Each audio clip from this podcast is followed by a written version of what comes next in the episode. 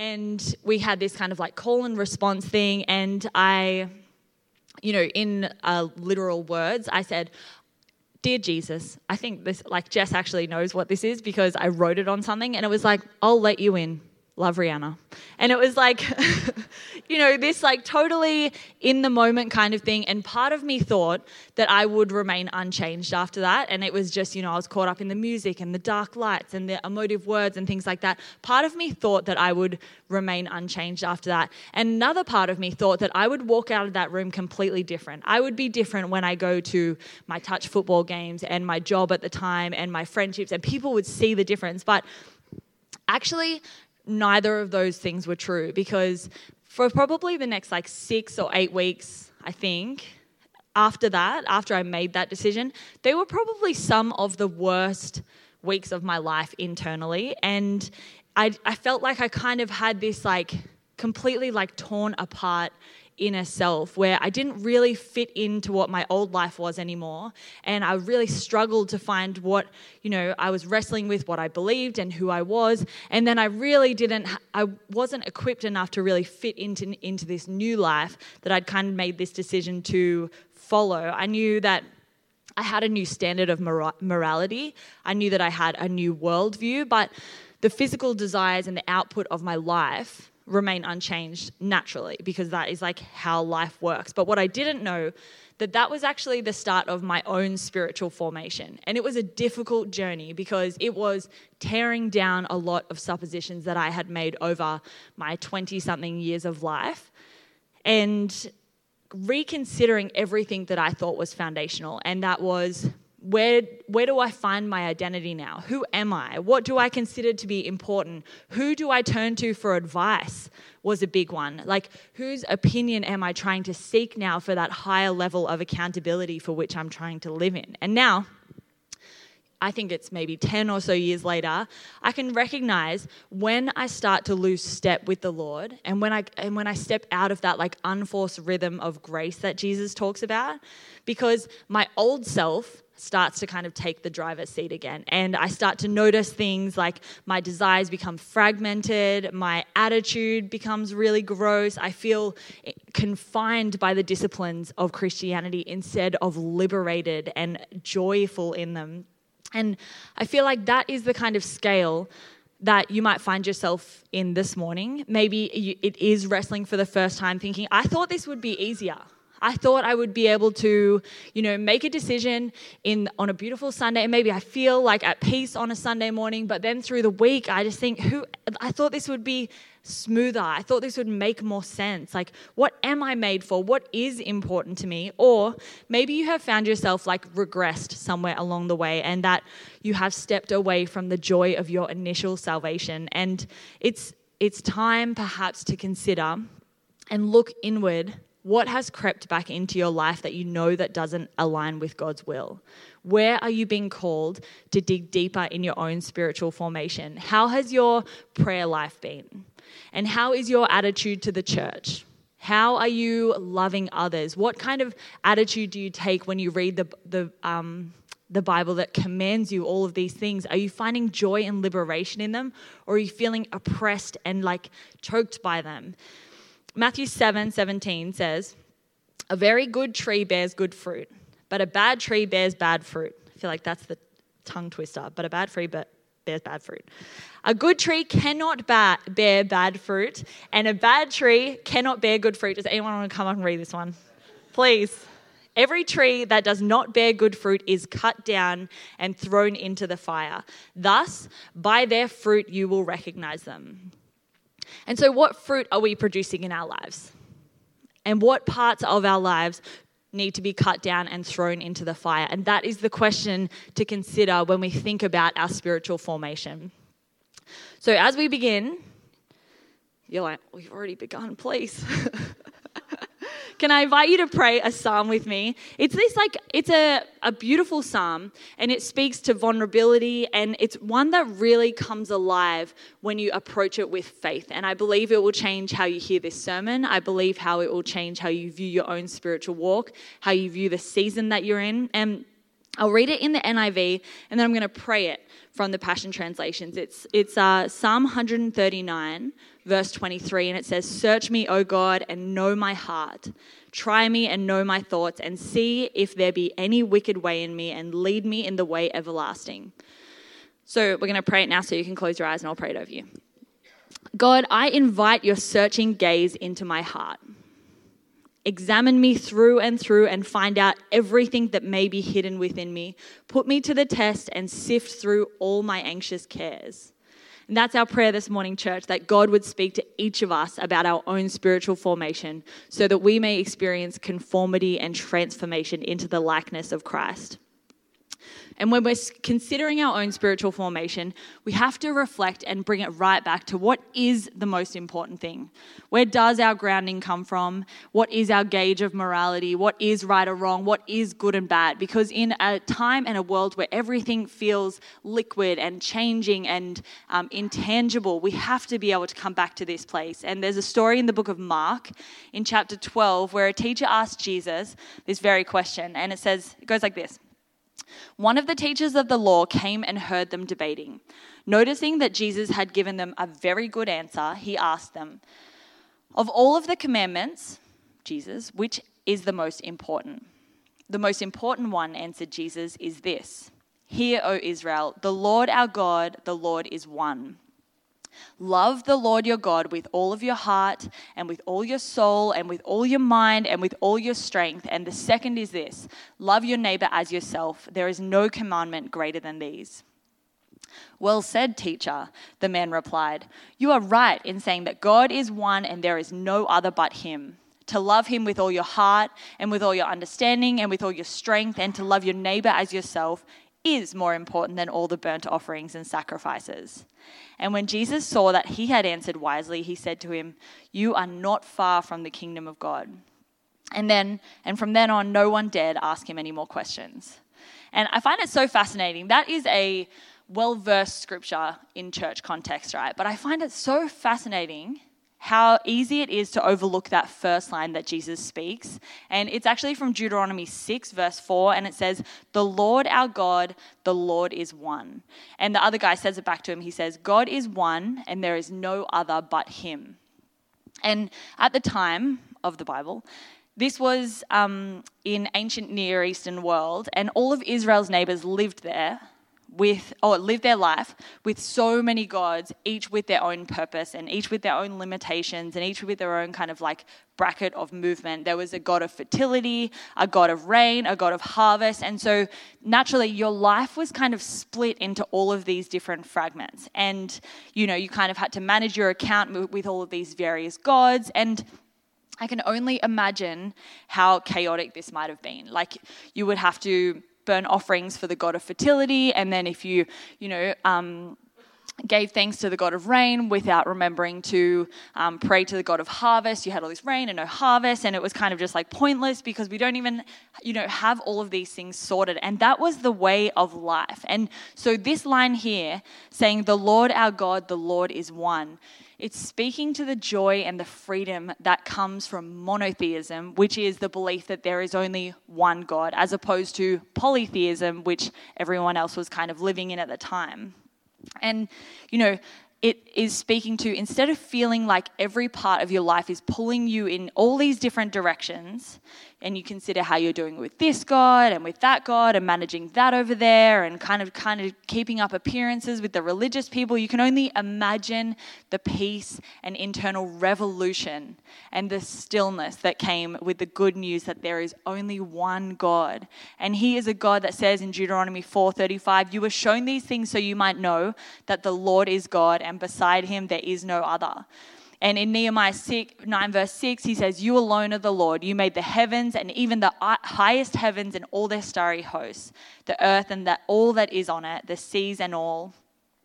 In Psalm 86, that says, For you are great and do marvelous deeds. You alone are God. In Isaiah 44, in Zechariah 14, on and on and on, this phrase and concept is repeated and mentioned so many times because it was so easy and so natural for God's people to fall back into the pattern of their culture and fragment themselves between different gods regress back into their own ways. And of course, we don't live in a time right now where um, you know, you might assume that people live in a polytheistic way, or you know, we might not even assume that people live with a belief in a God at all.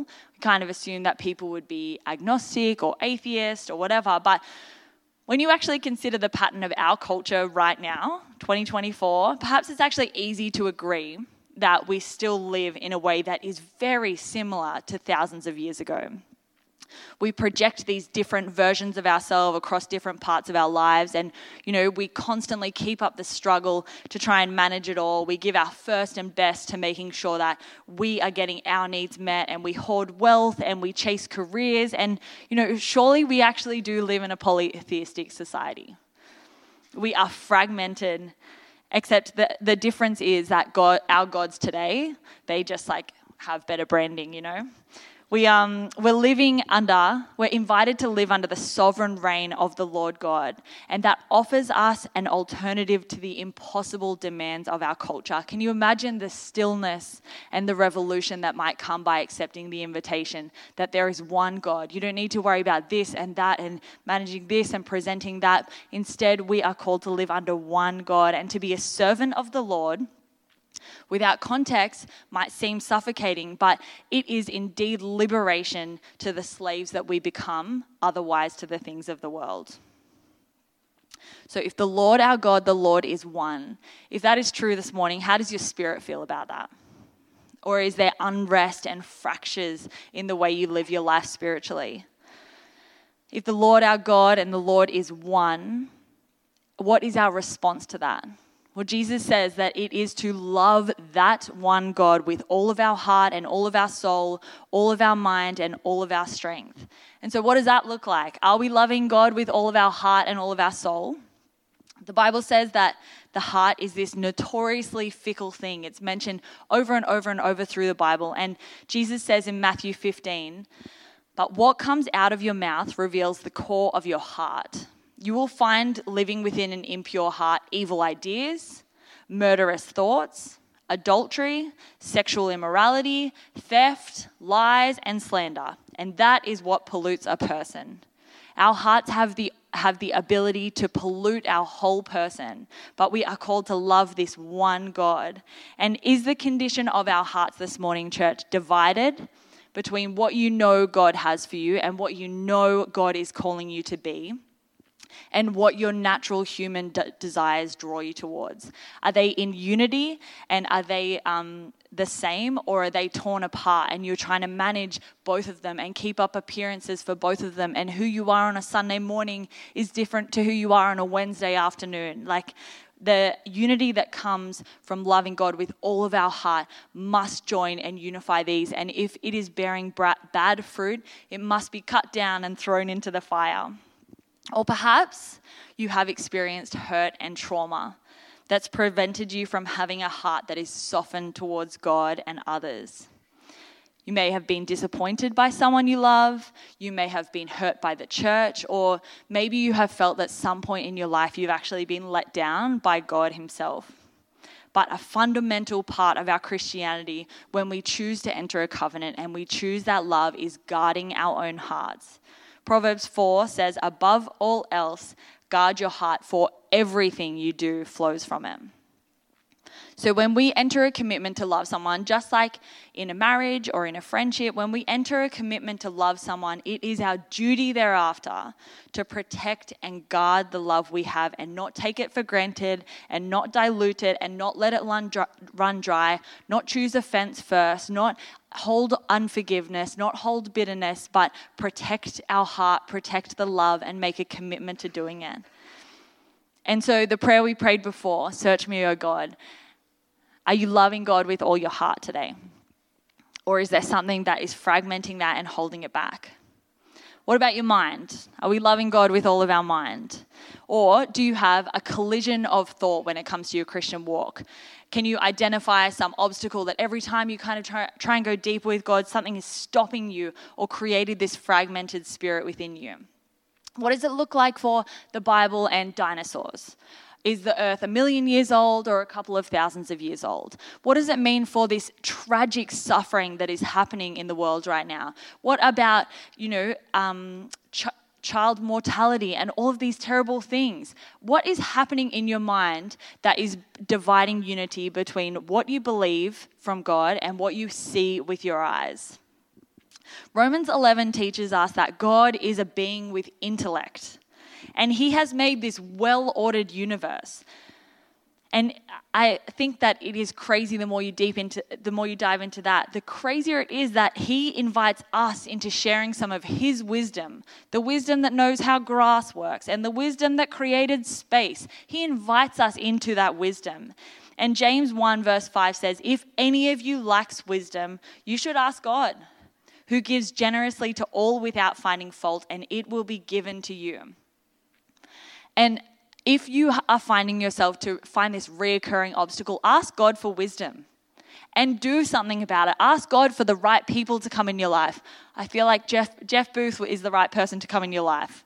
If you need wisdom, that's, that's an obstacle.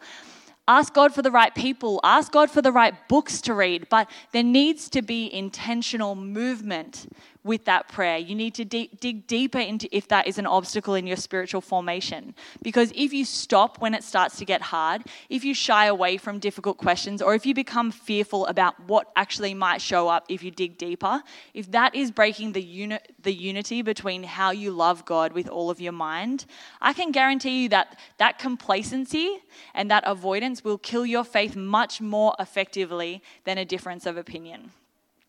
Are you loving God with all of your mind? What about our strength?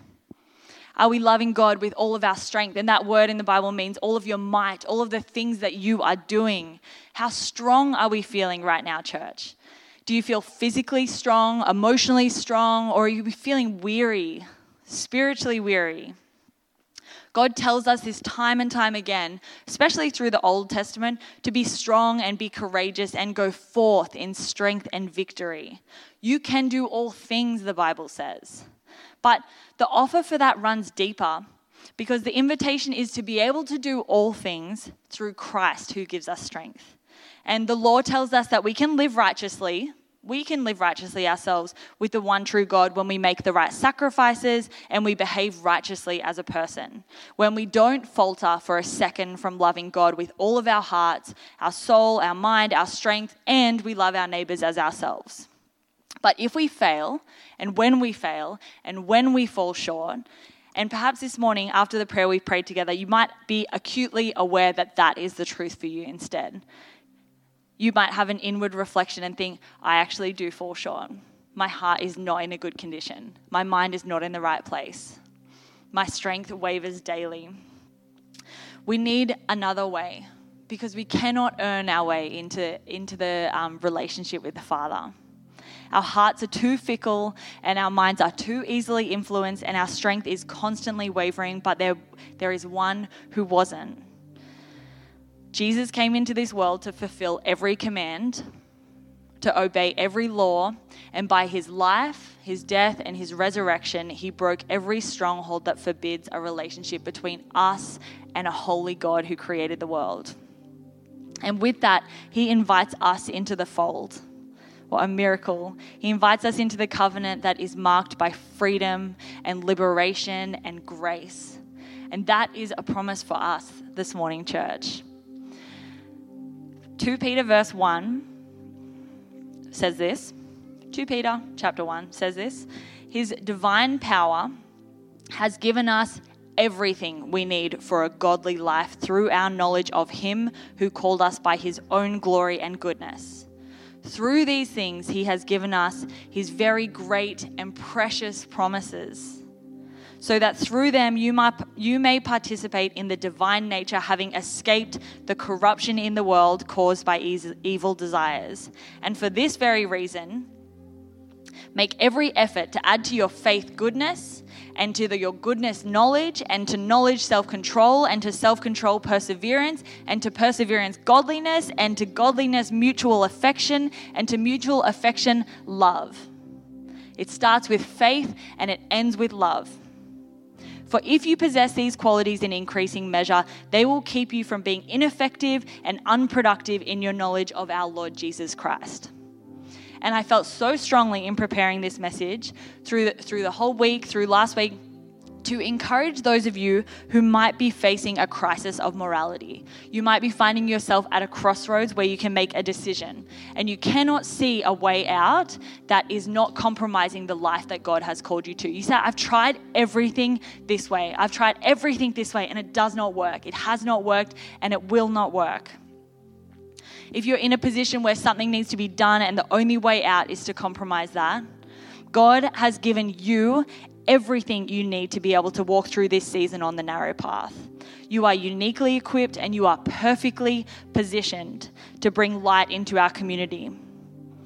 To persevere with supernatural strength, strength that doesn't come from your own might and your own will and your own determination, but supernatural strength.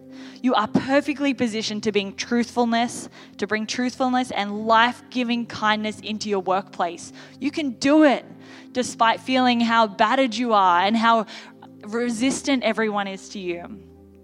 Because you go with Jesus, because you seek the one God, the one Lord, every part of your life is unified so that you can carry reconciliation. You carry a testimony that speaks of transformation that comes with Jesus. And when you consider yourself you might see a heart that is torn between God and your own desires. And when you see your mind, you might just see your own corruption and your own regression back into your old ways. And when you consider your strength that might see weakness, when you consider your strength, you might just see your weakness. Weak and weak and weak, and you try and fail and try and fail. But who could love someone like that? When we consider ourselves inside, who could love someone like this if they knew all of this happening? There is only one who can see it all and who could love it all. And that is the one God. The, the Lord our God is the only God. And we have the opportunity to step into relationship with Him. So I'm going to close in prayer. The band is going to come up. And if you feel like the Lord has brought something to the front of your mind that you need to repent for, take that opportunity. If you feel like the if you feel like God has brought something to your mind where you have been holding on to it for years, whether that is in your heart, in your mind, or something that is holding back your strength, bring it before Him as an offering, because there, as the um, the teacher talking to Jesus said, loving God in that way and loving others in that way is far better than sacrifices and burnt offerings. And the only way that is true is because we have the ultimate offering and the ultimate sacrifice, and that comes in the form of Jesus, who laid his life down so we can have a unified relationship with the Father. So, church, would you join me in prayer? Lord, the offering that we present before you is one of repentance and of thankfulness, Lord as we bring to the forefront of our mind the things that inhibit a unified relationship between us and you, God, I pray you would take it off us. And like Dane said, that we would receive forgiveness for it. We are sorry for the things that have come between us, that have fragmented our desires as we have attempted our own spiritual formation, Lord. I pray that the redemption of Jesus would be real in each of us, whether we are um, only just beginning that path or whether somewhere along the last few years we have regressed to a place where we have tried to rely on our own strength and shied away when it gets hard, Lord. I pray we would accept with faith the sacrifice that is the life and death and resurrection of Jesus. And with it, God, you would bring those fragments and bring it to, to unity, Lord. Like you did with Jesus' body, you would reconcile us and you would. Um, resurrect us. You would bring us back to life. You would put us back together so that we may be productive and effective in the work that you have given us. I believe each of us is carrying a knowledge of our unique purpose. And I pray that that would be infused with confidence that you have perfectly positioned us, given everything we need to be able to do what we are called to do, whether that is through parenthood or working or friendship or community work, Lord. I pray that we would go with the strength and the power that comes from the Lord, the one Lord who created and ordered an entire world. And we would accept your invitation, Jesus. In your mighty name, amen.